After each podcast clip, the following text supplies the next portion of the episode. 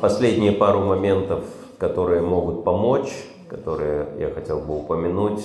Первый – это правильная поза не обозначает, что джапу можно повторять или нужно повторять только сидя и никак иначе.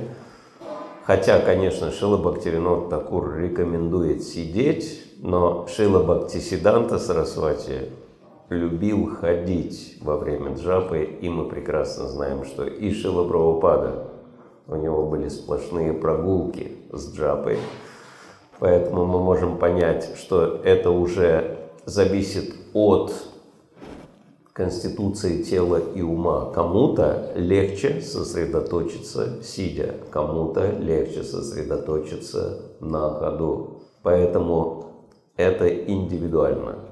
Например, я сам люблю ходить. Для меня аскеза сидя повторять жабу.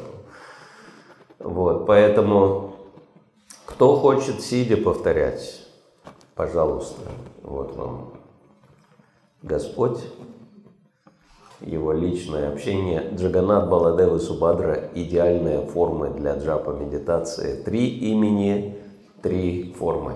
Джаганат, Кришна, Субадра, Харе, Баладев, Рама. Идеальная, идеальная э, медитация да, на божества Джаганатхи для повторения джапа. Можете сидя медитировать на Господа.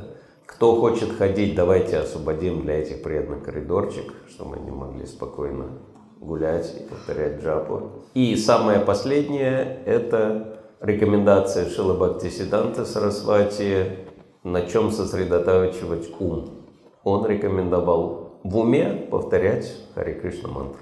Это идеальная джапа. Хари Кришна мантра в уме и Хари Кришна мантра на языке. Всем удачной джапы. Хари Кришна. Но если вдруг будут возникать какие-то мысли о Кришне, то это тоже неплохо.